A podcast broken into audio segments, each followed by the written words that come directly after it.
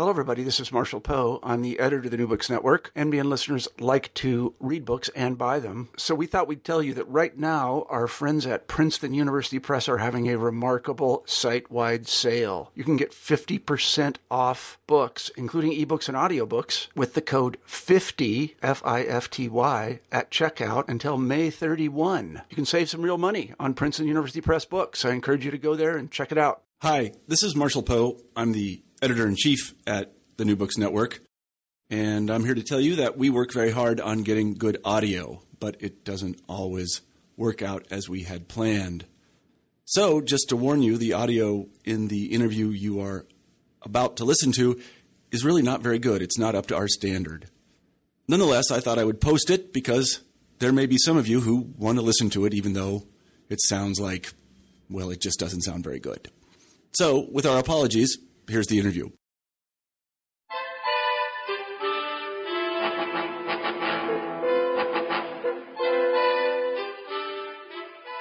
Welcome to the inaugural podcast of New Books in East European Studies. I'm your host, Hugo Lane.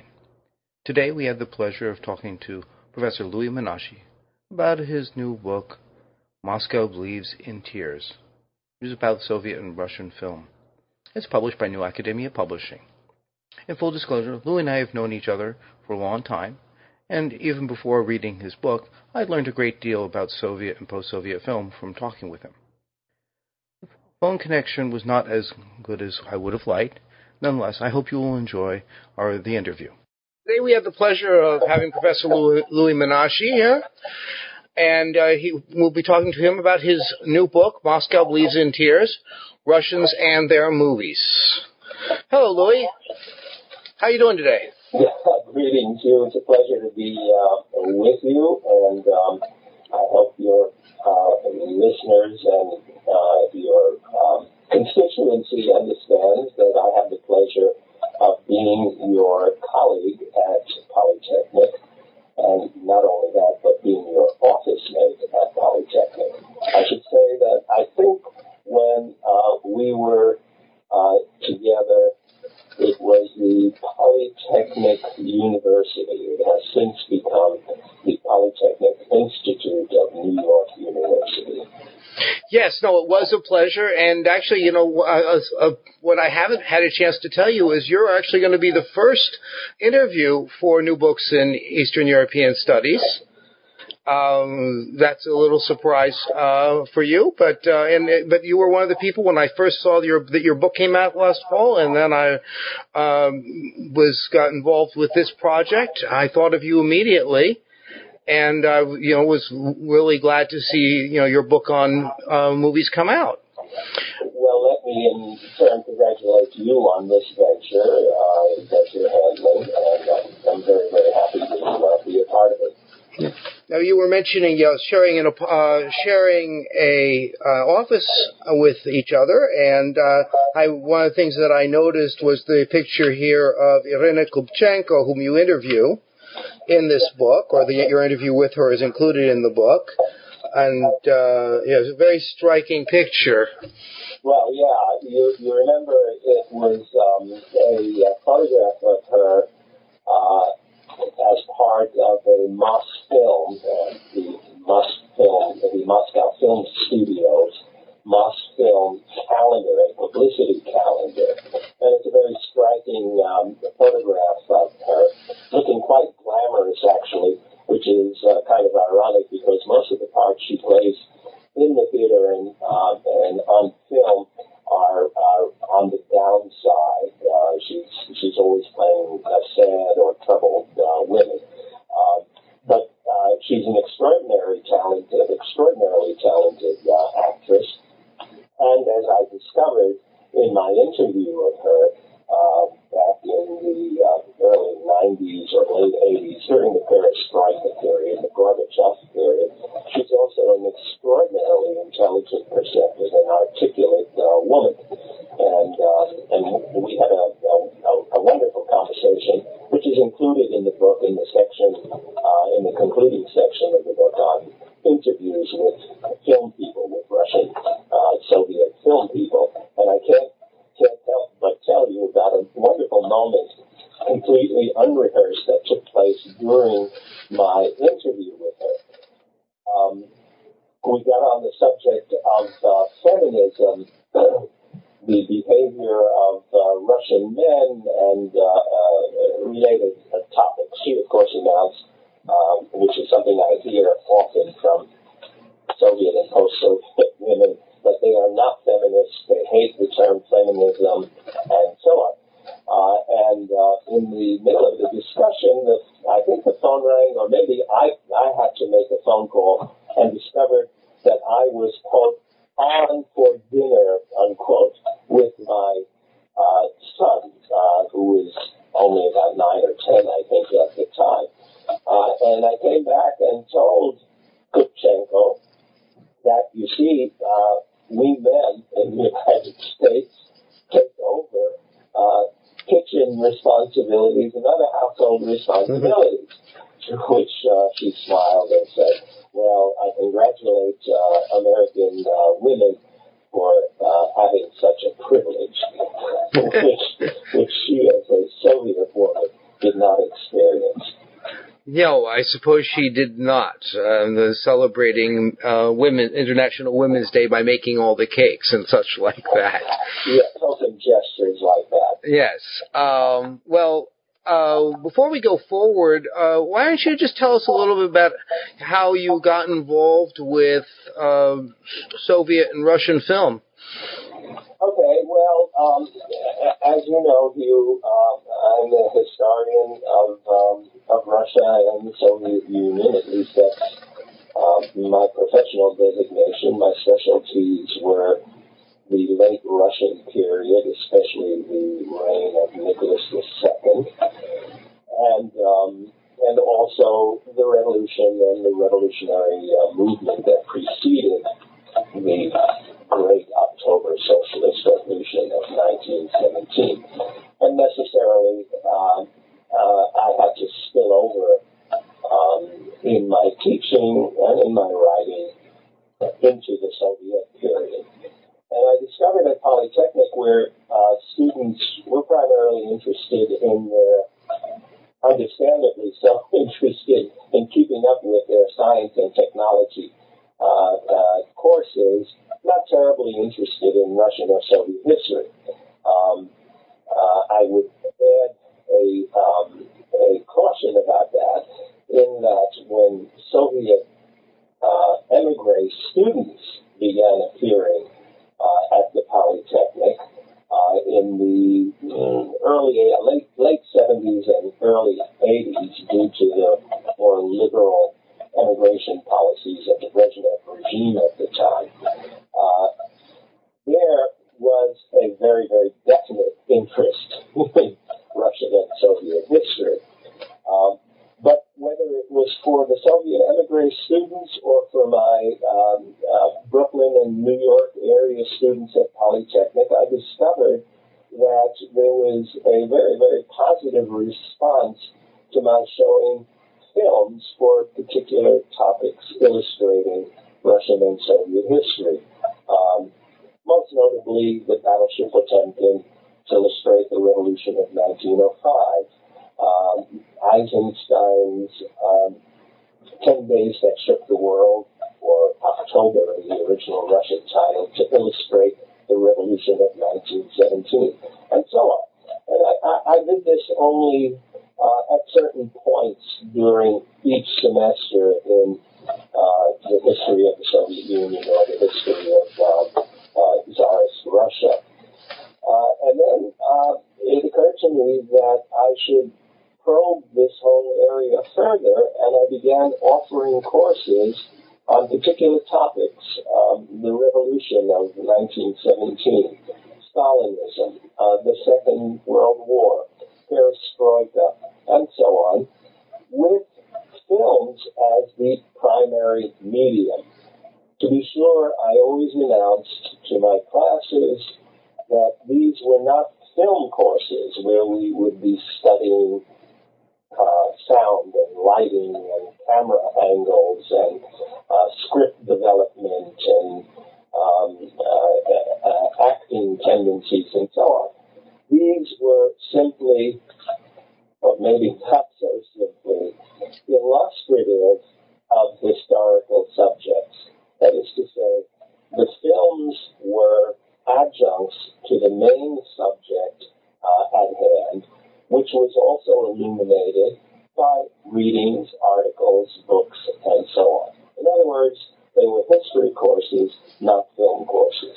At about the same time, I started writing on film. Um, I had uh, published uh, articles on um, on Soviet and Russian history in scholarly journals, and then I tried my hand at uh, writing on film. Again, not as a film critic, but as a historian using films to illustrate historical subjects. And in this regard, a second component of my evolution in this direction has to be mentioned. Polytechnic is one thing, the Polytechnic teaching experience is one. The other is Cineast magazine, uh, a publication uh, of more than forty-odd years, based in New York, describing itself rightfully as America's leading journal of the art and politics of uh, film. Uh, Cineast made available its pages to me uh, on my uh, writing. And I wrote film reviews, I wrote uh, longer essays um, on particular themes in uh, Russian and Soviet film and film history.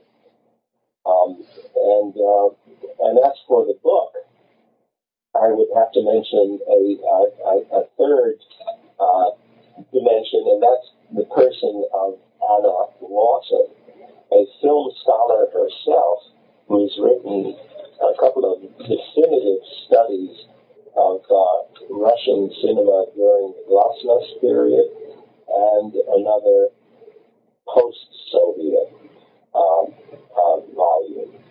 She started a publication firm called um, New Academia Publishing, an on-demand publishing house, several years ago, and she approached me. She knew of my work, she knew of my uh, articles, not only in Cineast, but elsewhere, uh, and proposed that I do a book for New Academia, and that explains the, the uh, gestation of the book uh, in both its uh, larger and more immediate senses.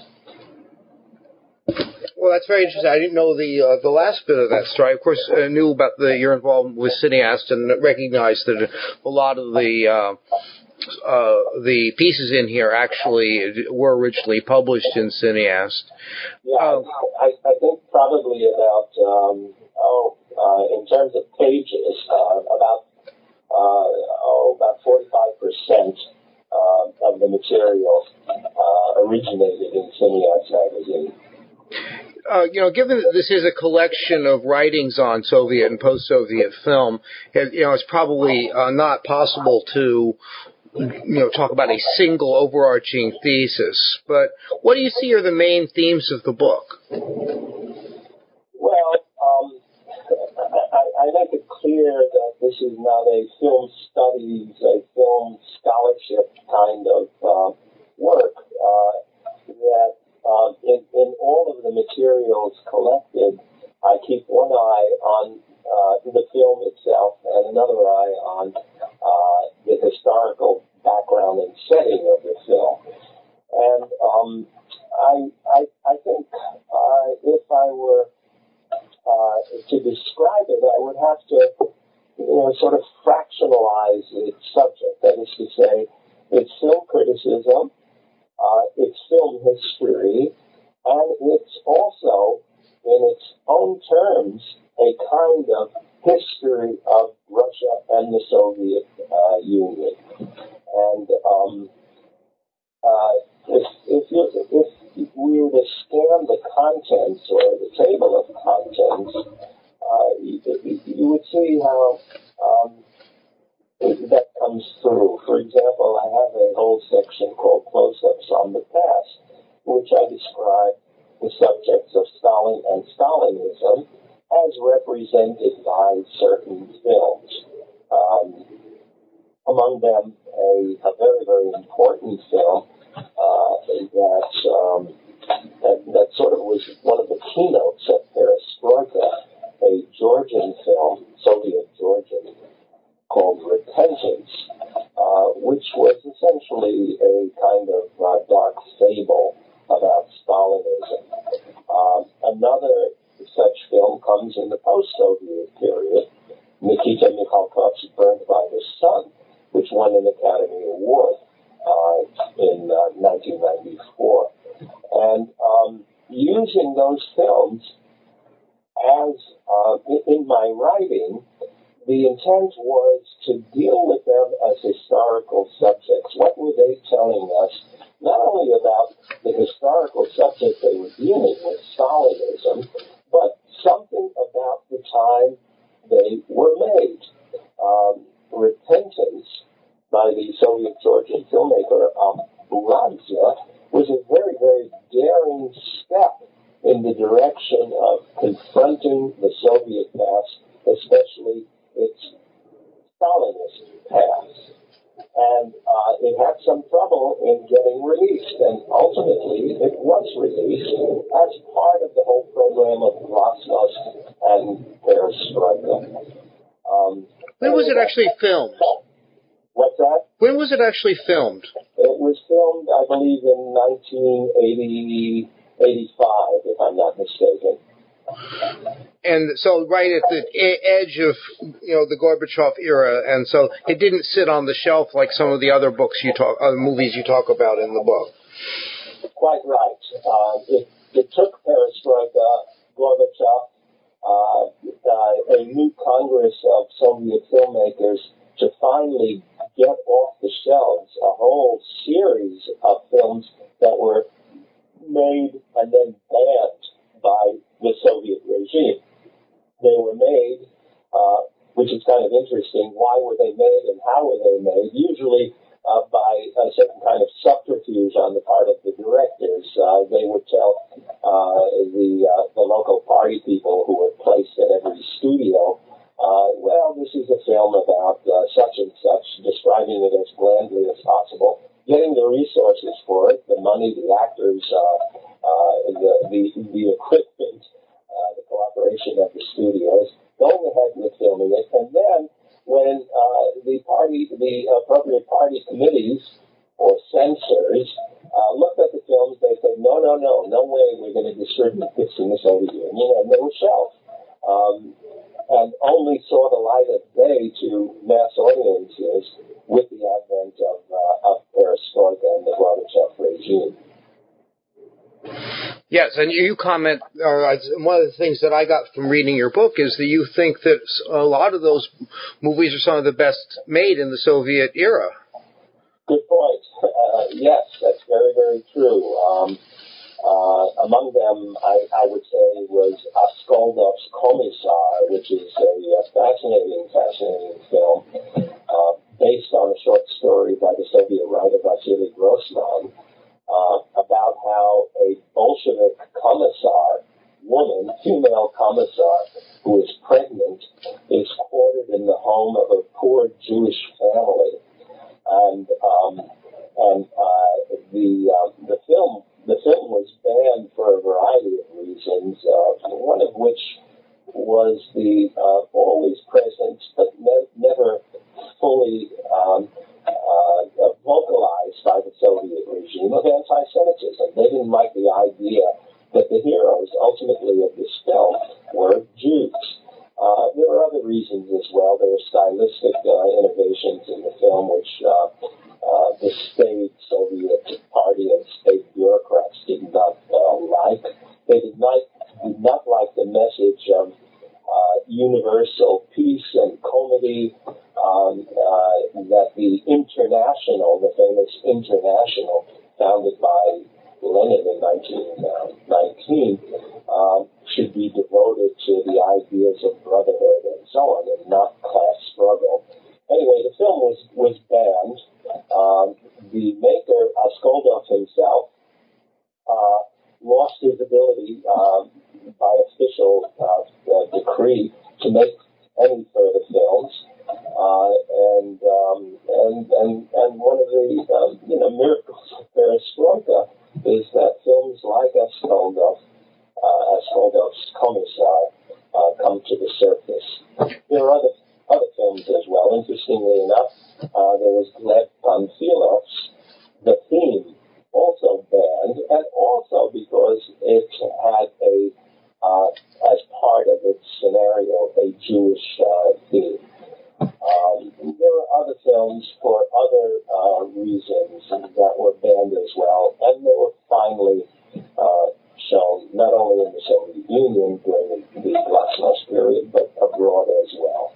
Agonia, I think, is one of them. Agonia, the Klimov movie about Rasputin. Yes, uh, uh, uh, titled in the West as, uh, I think, Rasputin, The True Story or something. Yeah, there too. That, uh, it's interesting that you mentioned that. Klimov is an extraordinarily talented uh, filmmaker, and he makes this film about Rasputin and Rasputin's influence on the royal family, the family of uh, Nicholas the Second, and particularly uh, the Tsarita herself, Alexandra, uh, and there's no reference to Lenin or Leninism or workers or peasants. It's simply a depiction of the decay at the imperial court uh, in uh, in nineteen sixteen, uh, while Russia, while imperial Russia is, is at war. And Rasputin himself is um, dominating political affairs due to his connection to the um, uh, to the queen or Tsaritsa. And uh, that that film too was banned um, because I, I, actually I interviewed Klimov, and the interview appears in the uh, film, in the book I should say. Uh, and he, you know, he's not sure why it was banned. Uh, I said maybe it's because of the sex that was shown. Uh, after all, you cannot have a film about Rasputin without dwelling on the subject of sex. And uh, there were uh, uh, there was one scene in particular uh, where a woman is shown uh, naked from the breast up, uh, and in a um, in a flash cut, she's shown in a full Uh, a frontal body nude shot. And you know, I asked uh, uh, Klimov, did it, did um, did he think that that was the reason it was banned? Because Soviet Soviet films were notoriously chaste. Um, sex uh, was never shown in graphic terms as it was uh, in the and continues to be in the West.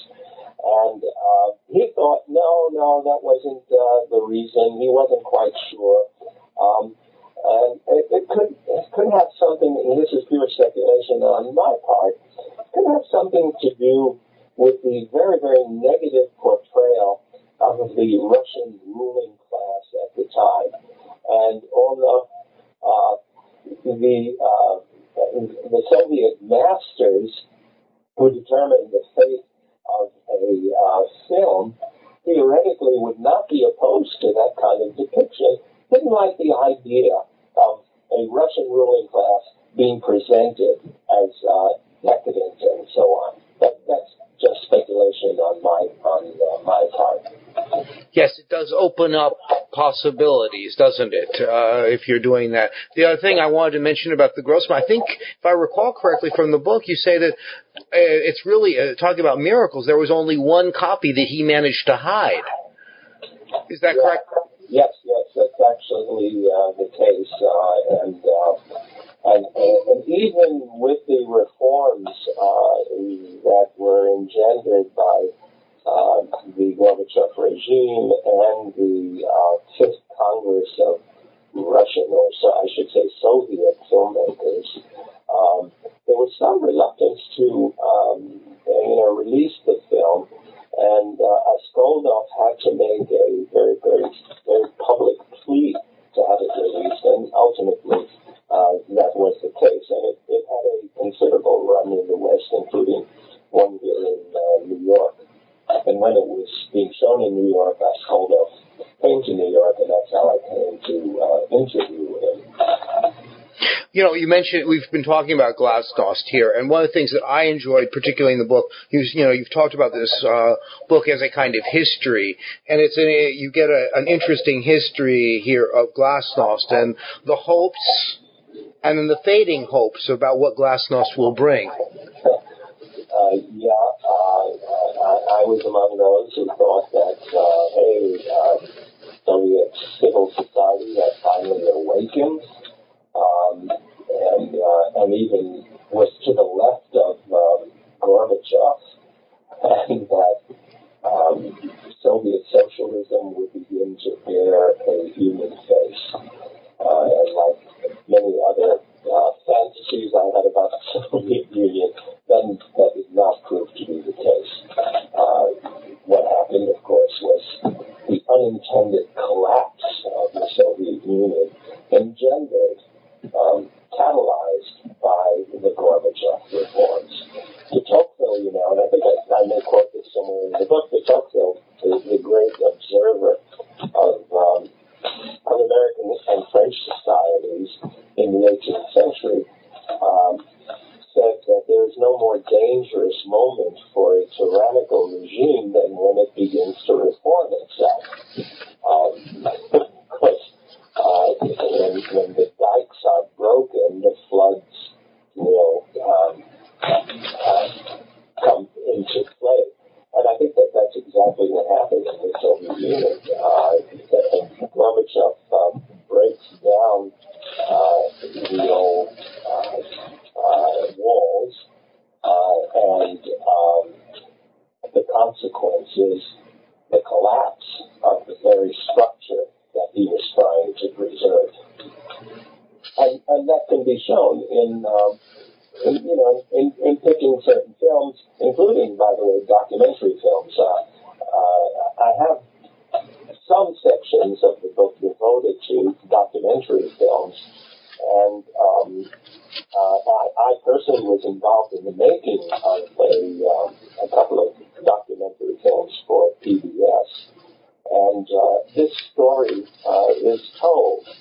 Uh, in the case of one um, documentary called Inside Gorbachev's U S S R, uh, filmed in nineteen eighty-nine and nineteen ninety, um, there is some questioning as to whether these reforms are going to be successful or not. But I don't think, uh, to be honest, that we at the time thought that the reforms were going to lead to the collapse of the very thing they were intended to reform.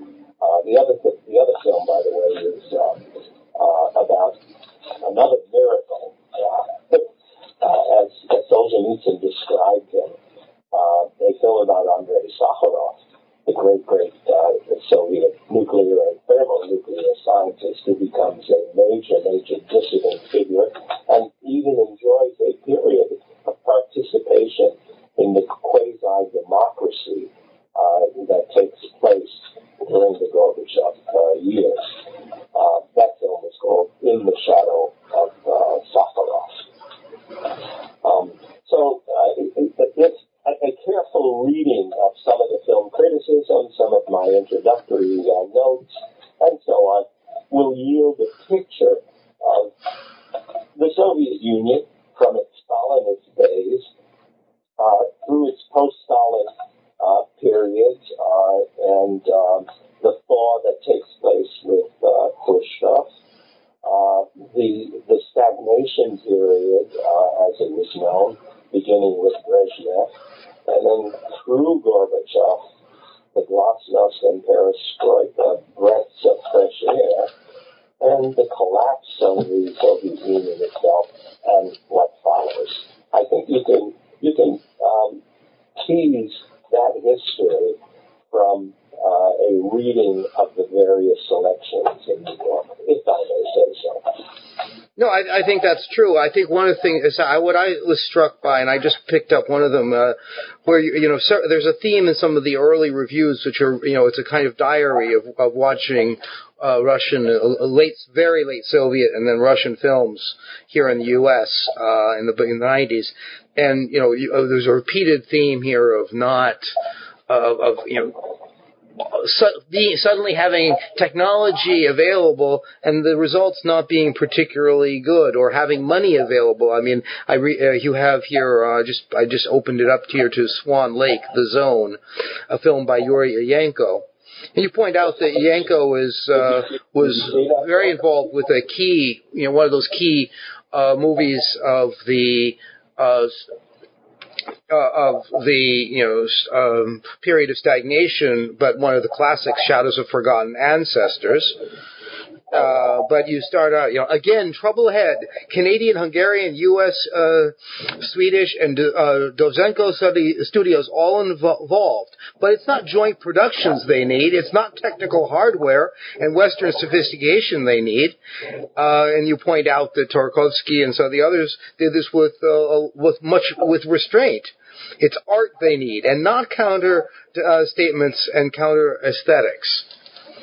Quite, quite right, quite right. It's interesting that you um, you picked on that section of the book. That's when um, uh, it, it follows the period when I first took um, the subject of Soviet and Russian cinema really seriously, and then, uh, in a in a scholarly as well as a quasi-scholarly uh, way. Uh, and beginning in nineteen ninety-one, uh, I kept a journal. Uh, I went to see um, when they were available here in New York, of course. When I traveled in the Soviet Union and post-Soviet Russia, I would see films there. Uh, but I think uh, what I have in that section is a um, what I call kino journal. That is a film journal from the years nineteen ninety-one to two thousand four of the films that were being uh, turned out uh, in the post Soviet period. And um, if you look at, at, at some of the titles, uh, you begin to see why I called the book Moscow Believes in Tears. Mm-hmm. Um, and, and, you know, people ask me that, and they say, wasn't there a film by that name? And I say, no, no, the name of that film, uh, a, um, a nineteen eighty-one film uh, by Menshov, was called Moscow Doesn't Believe in Tears. And um, uh, it, it was not simply a, an ironic uh, play on the title, an inversion of the title.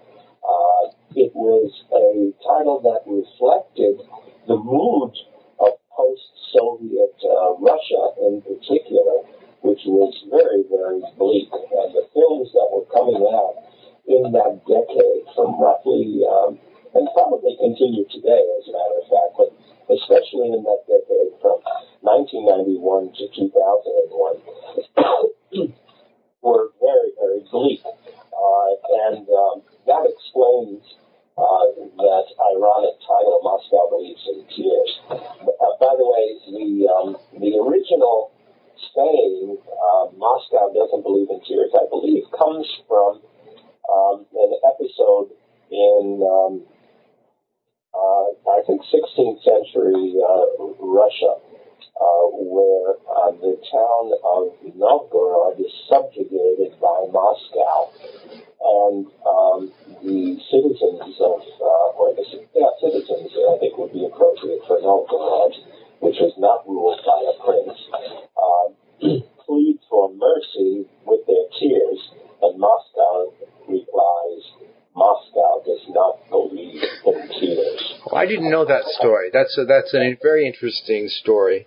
Yeah, we'll check the historical details, okay? Mm, okay, well, we won't hold you to them if it's not quite a, exact. Uh, memories are part of this, are always going to be with us.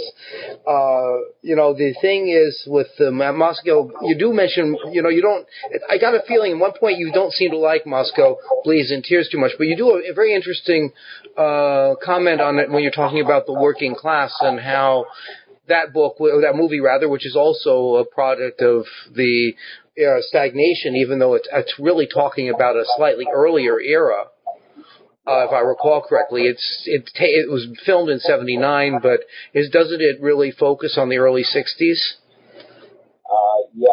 Uh, well, it, it, it covers a whole period of uh, of time, and um, and uh, it, it focuses on the rise of an ordinary Um, working girl to position to a position of power uh, within her enterprise.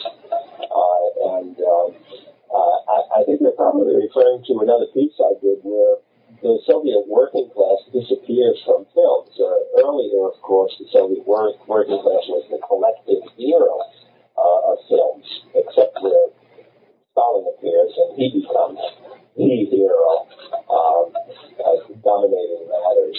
Uh, but um, later Soviet films and post-Soviet films do not dwell on the working class, and um, this is this is kind of notable.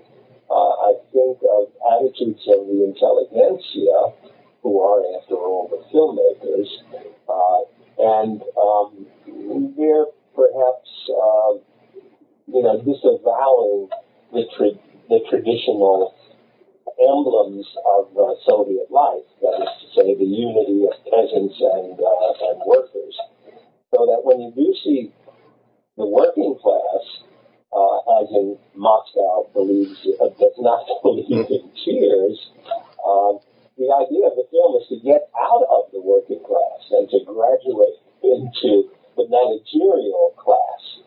And um, there are other ways, I think, in which uh, this uh, sort of um, hostility, if that's not too strong a term, to the working class on the part of Soviet and post-Soviet filmmakers uh, uh, shows up. And I, I, I did a, um, a piece that appeared in um, in another uh, journal um, called Uh, something like Buttons, Buttons, uh, Where Are the Workers? Is that the title of the piece? Something like that. Um, and then uh, it's interesting with the um, uh, the, the um, Glasnost opening to candid representations rather than canned representations of Soviet life, you get a film like Little Vera, uh, made in, I believe, nineteen eighty-eight. Which is a very, very honest and um, and ugly portrait of uh, the Soviet working class. Um, a, a degraded social life, a degraded family life, um, the presence of uh, alcoholism on a uh, lethal scale, the, the prevalence of violence, uh, and so on.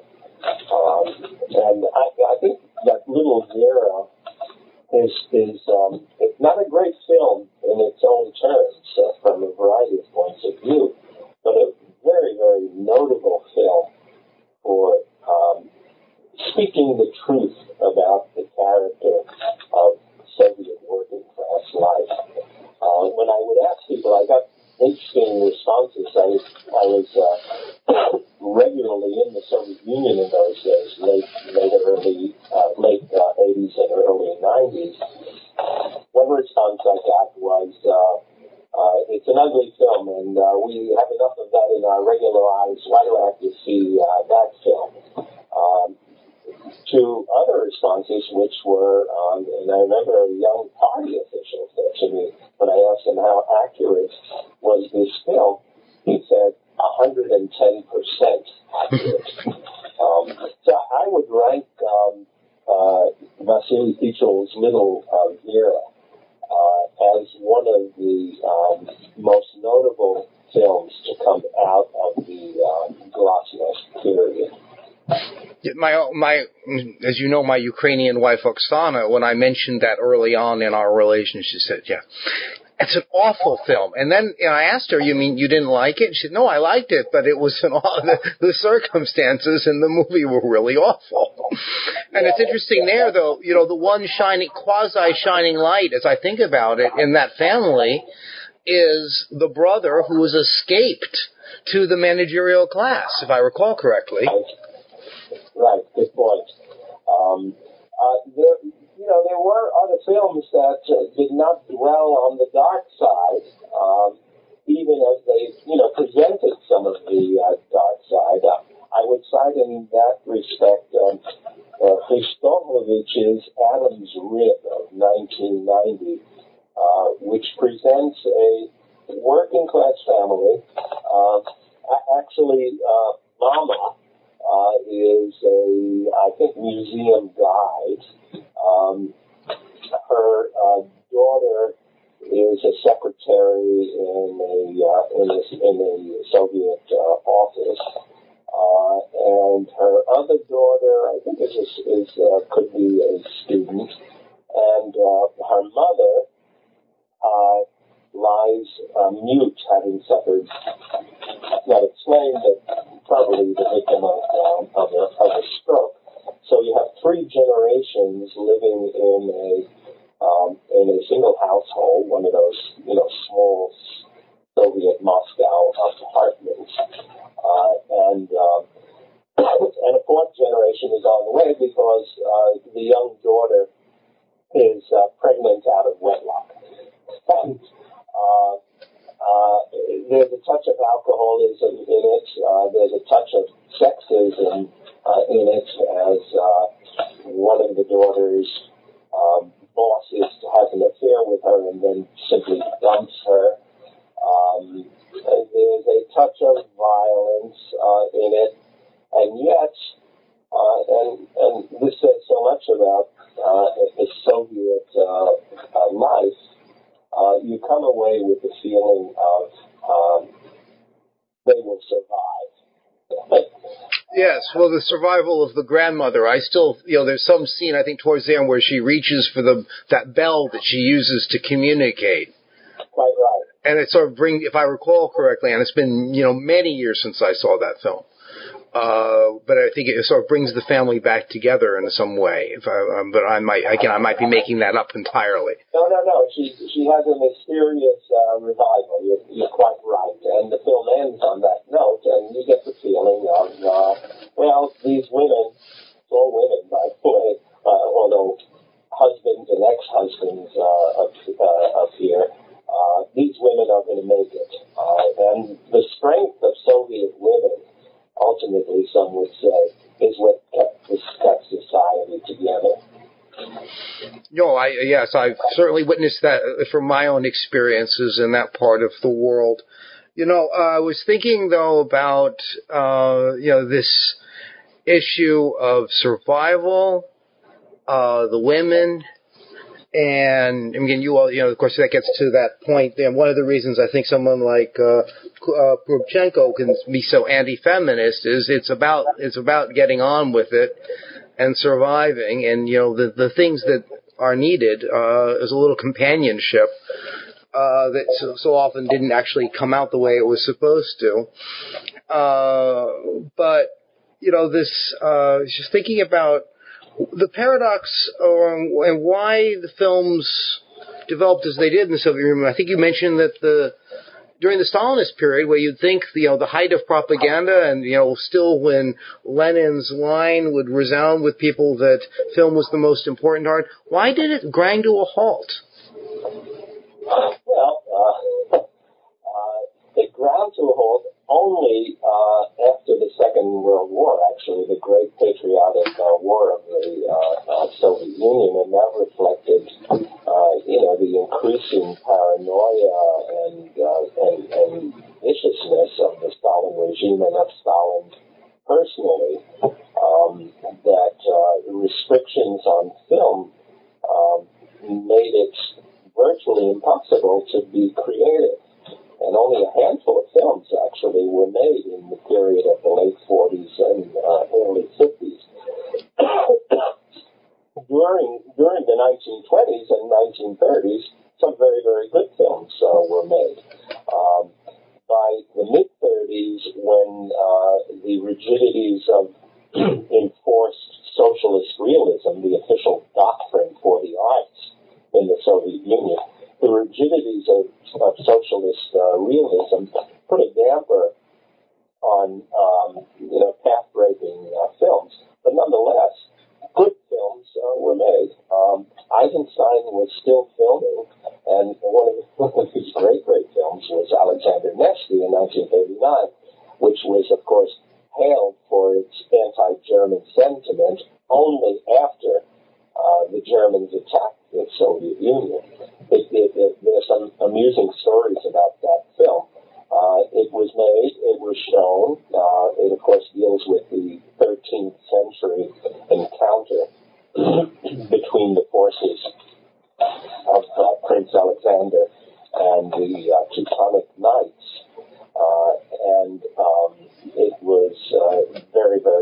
nationalistically uplifting.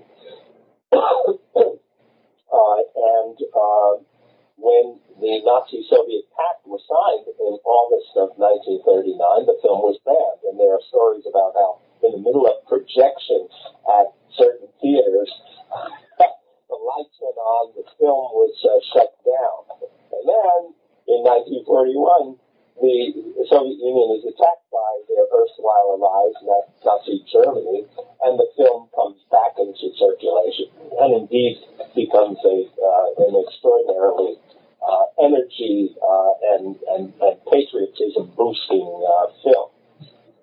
Now, Eisenstein made one one more film after that, the uh, Ivan the Terrible yes, series, right? Uh, but that's after, you know, sort of at the end of the war. Yeah, he, he makes that uh, he makes uh, part one of that film uh, in, I believe, Kazakhstan. Uh, the, the Soviet film industry moved eastward, east of the uh, Urals, um, out, out of uh, the danger zone, uh, and um, uh, that film is criticized by Stalin personally. Stalin, of course, was a great, great film buff. Um, to the misfortune of Soviet filmmakers, he insisted on final cut over every Soviet uh, film. Um, and uh, he, he criticized it on a number of grounds, and uh, Eisenstein makes a sequel right after the war, um, Ivan the Terrible Part two, which is banned. Uh, and only released after uh, Stalin's uh, death. And Eisenstein's career is, um, you know, is, is filled with uh, certain triumphs. Uh, the film Potemkin, uh, the film October, or Ten Days That Shook the World, Alexander Nevsky, uh, Ivan the Terrible Part One, but at the same time, uh, major, major disappointments. Uh, he, he started a film called Bezhin Meadow, Um, based, I think, on a tale um, of Turgenev's, or he takes off from a tale of Turgenev's, uh, and that film uh, is uh, production on that film is stopped, uh, and um, and we have only some surviving frames uh, from it, and um, projects for other films were uh, stopped in their tracks uh, by uh, the. Um, The, the rigid party-state establishment supervising film. Yeah, I saw his movie. There's a part, a fragment about his movie about the the uh, Mexican Revolution, which didn't get finished, if I recall correctly. Uh, yes, something called Viva Mexico, um, which uh, which he films. He has. Eisenstein has an interesting episode where he comes to Hollywood uh, and. Uh, wants to make a film, but for one reason after another, the idea breaks down. He goes to Mexico and makes this uh, quite extraordinary film, which also had a very, very hard time in the Soviet Union about uh, native uh, Mexican life. Yes, I remember some of the images there. The, the, the, he talks about the noble visages, almost Leni Riefenstahlish in a way. Uh, uh, the way she talks about uh, in, in her movie about the uh, um, the uh, Africans that she's done, that she did later in her life. Um, but yeah, the thing that you get to, again, getting back to this issue of the working classes, I had not realized uh, until I was reading your uh, your book that just how uninterested the Soviet public was in Soviet cinema. In what? In Soviet cinema. You know, cl- the things that we, uh, and you know, that tend to hold up and say, wow, this is great stuff. Oh, oh, you mean some of the masterpieces are classic? All right.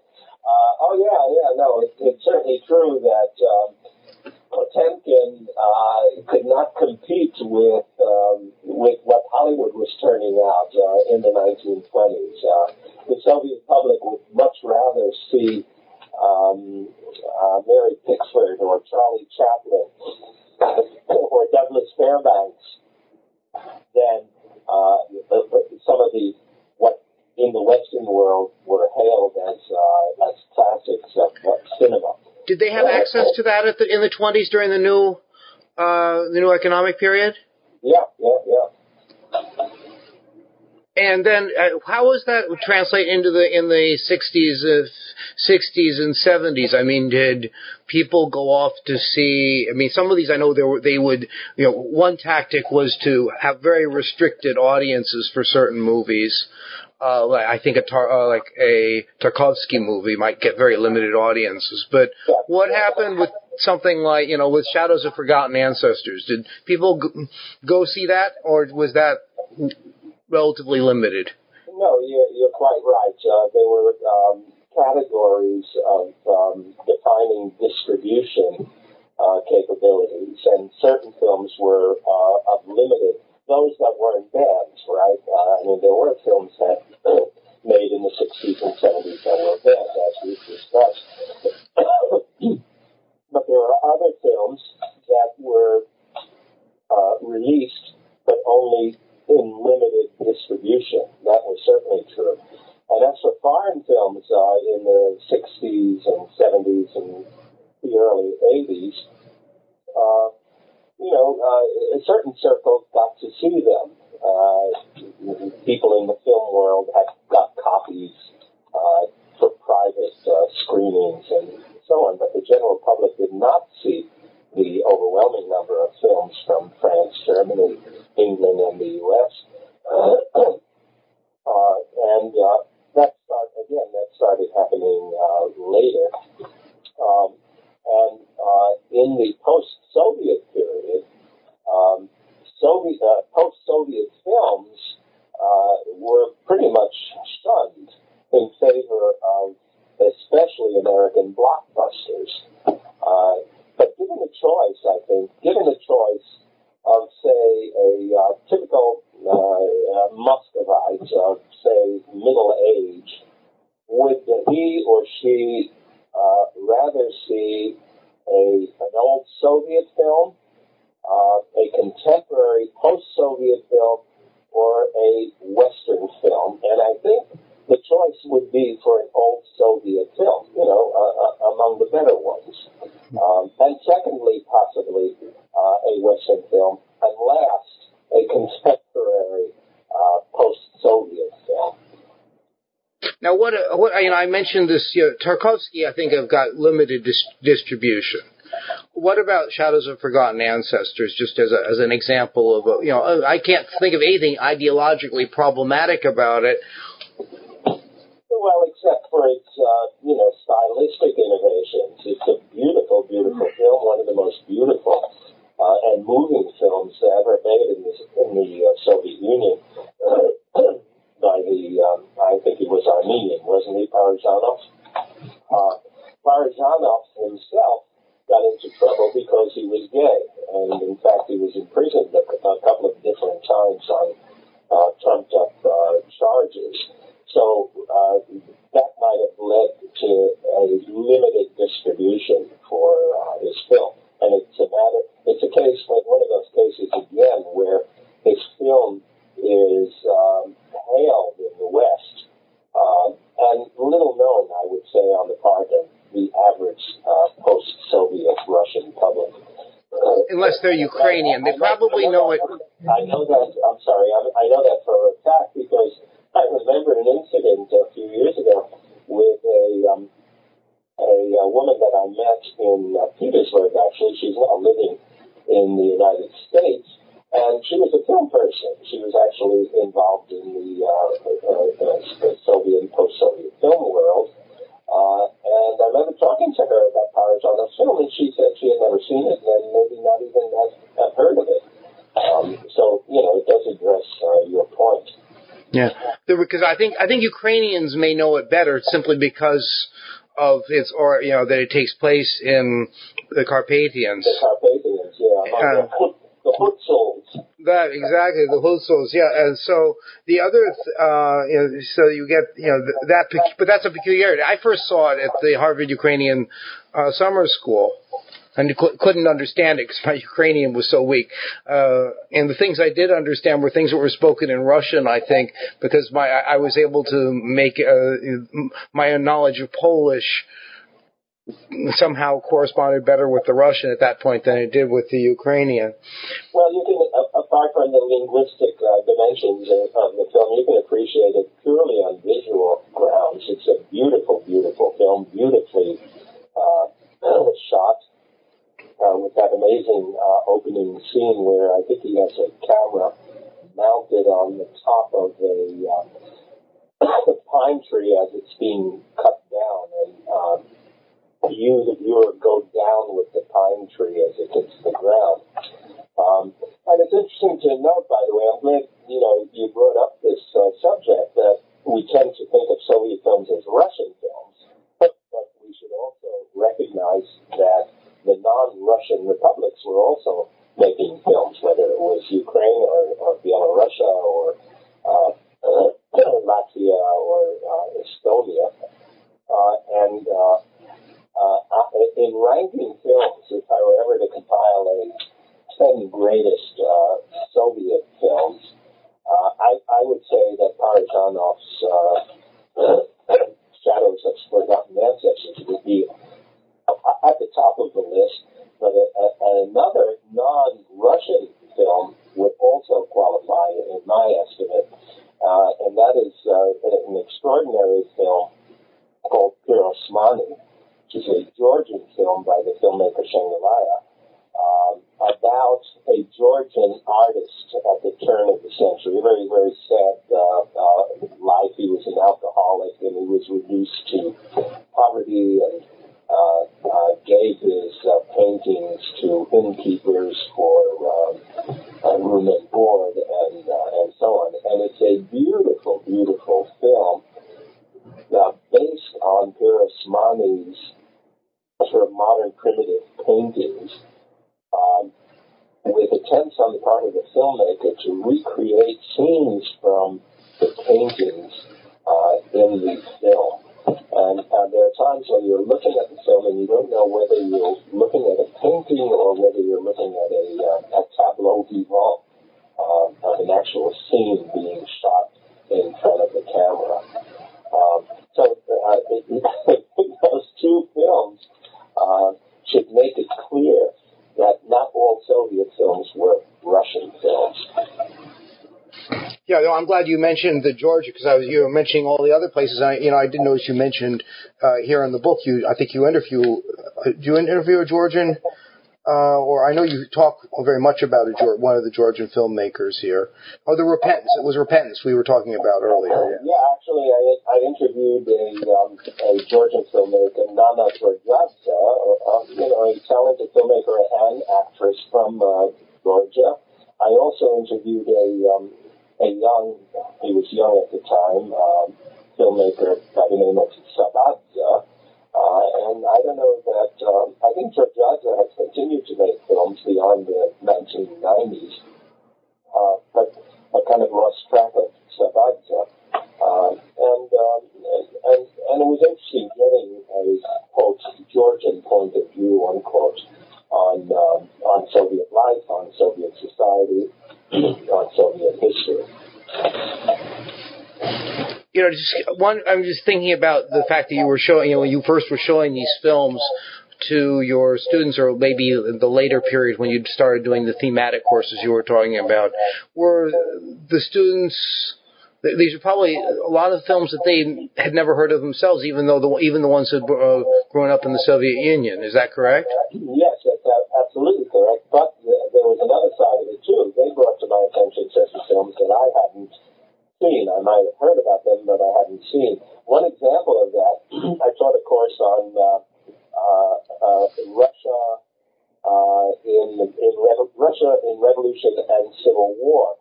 Uh, and I have, you know, very, very uh, uh, um, fat selection of films to choose from.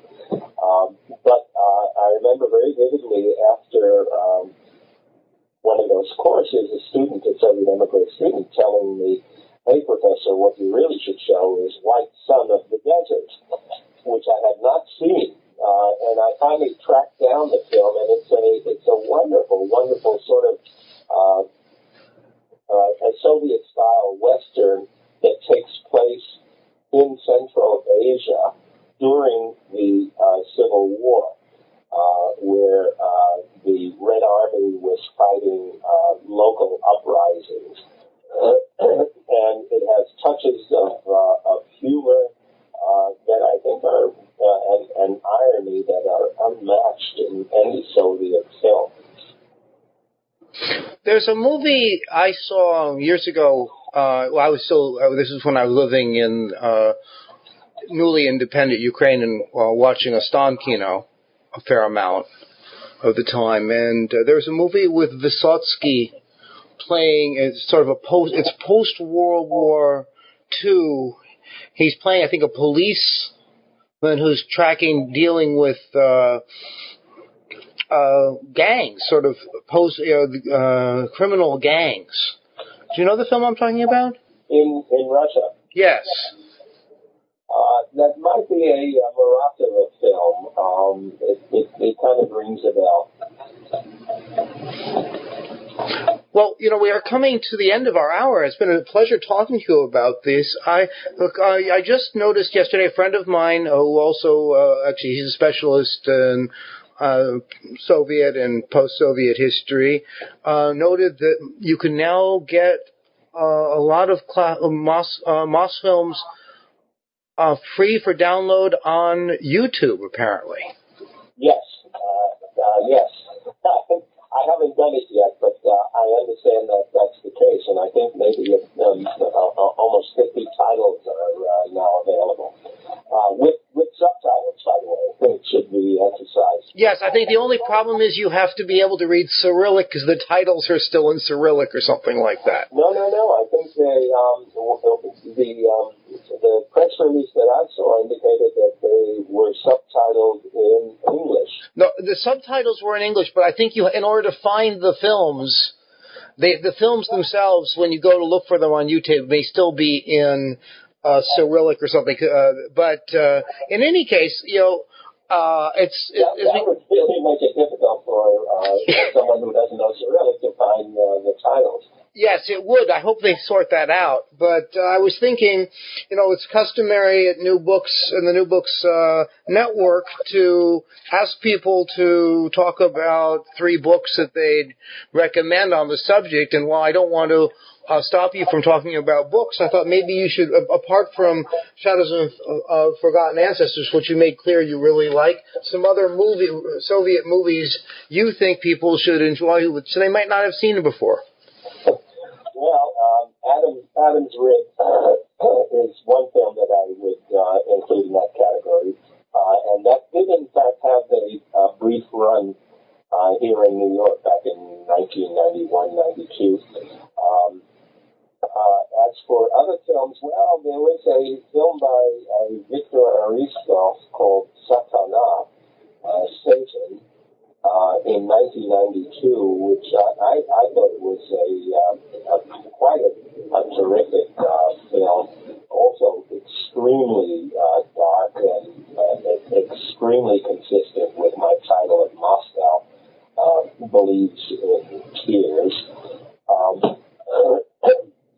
Uh, any film by Sokurov is worth seeing.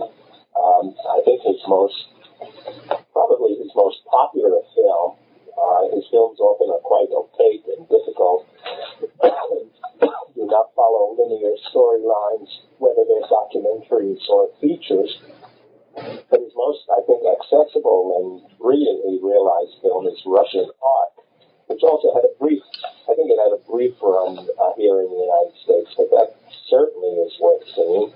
Uh, another film uh, he did on his interpretation of the Chechen War, the war against the Chechens, is called Alexandra, and that is certainly uh, uh, worth seeing. Um, and finally, um, I would uh, cite another film, which was put up, I believe, as uh, the Russian uh, uh, nomination for Best Foreign Film in two thousand four, and that's a film called The Return by Andrei Zhyagintsev. Um, also quite dark, quite out, uh, and um, uh, I won't give away the ending, but uh, it is, it does again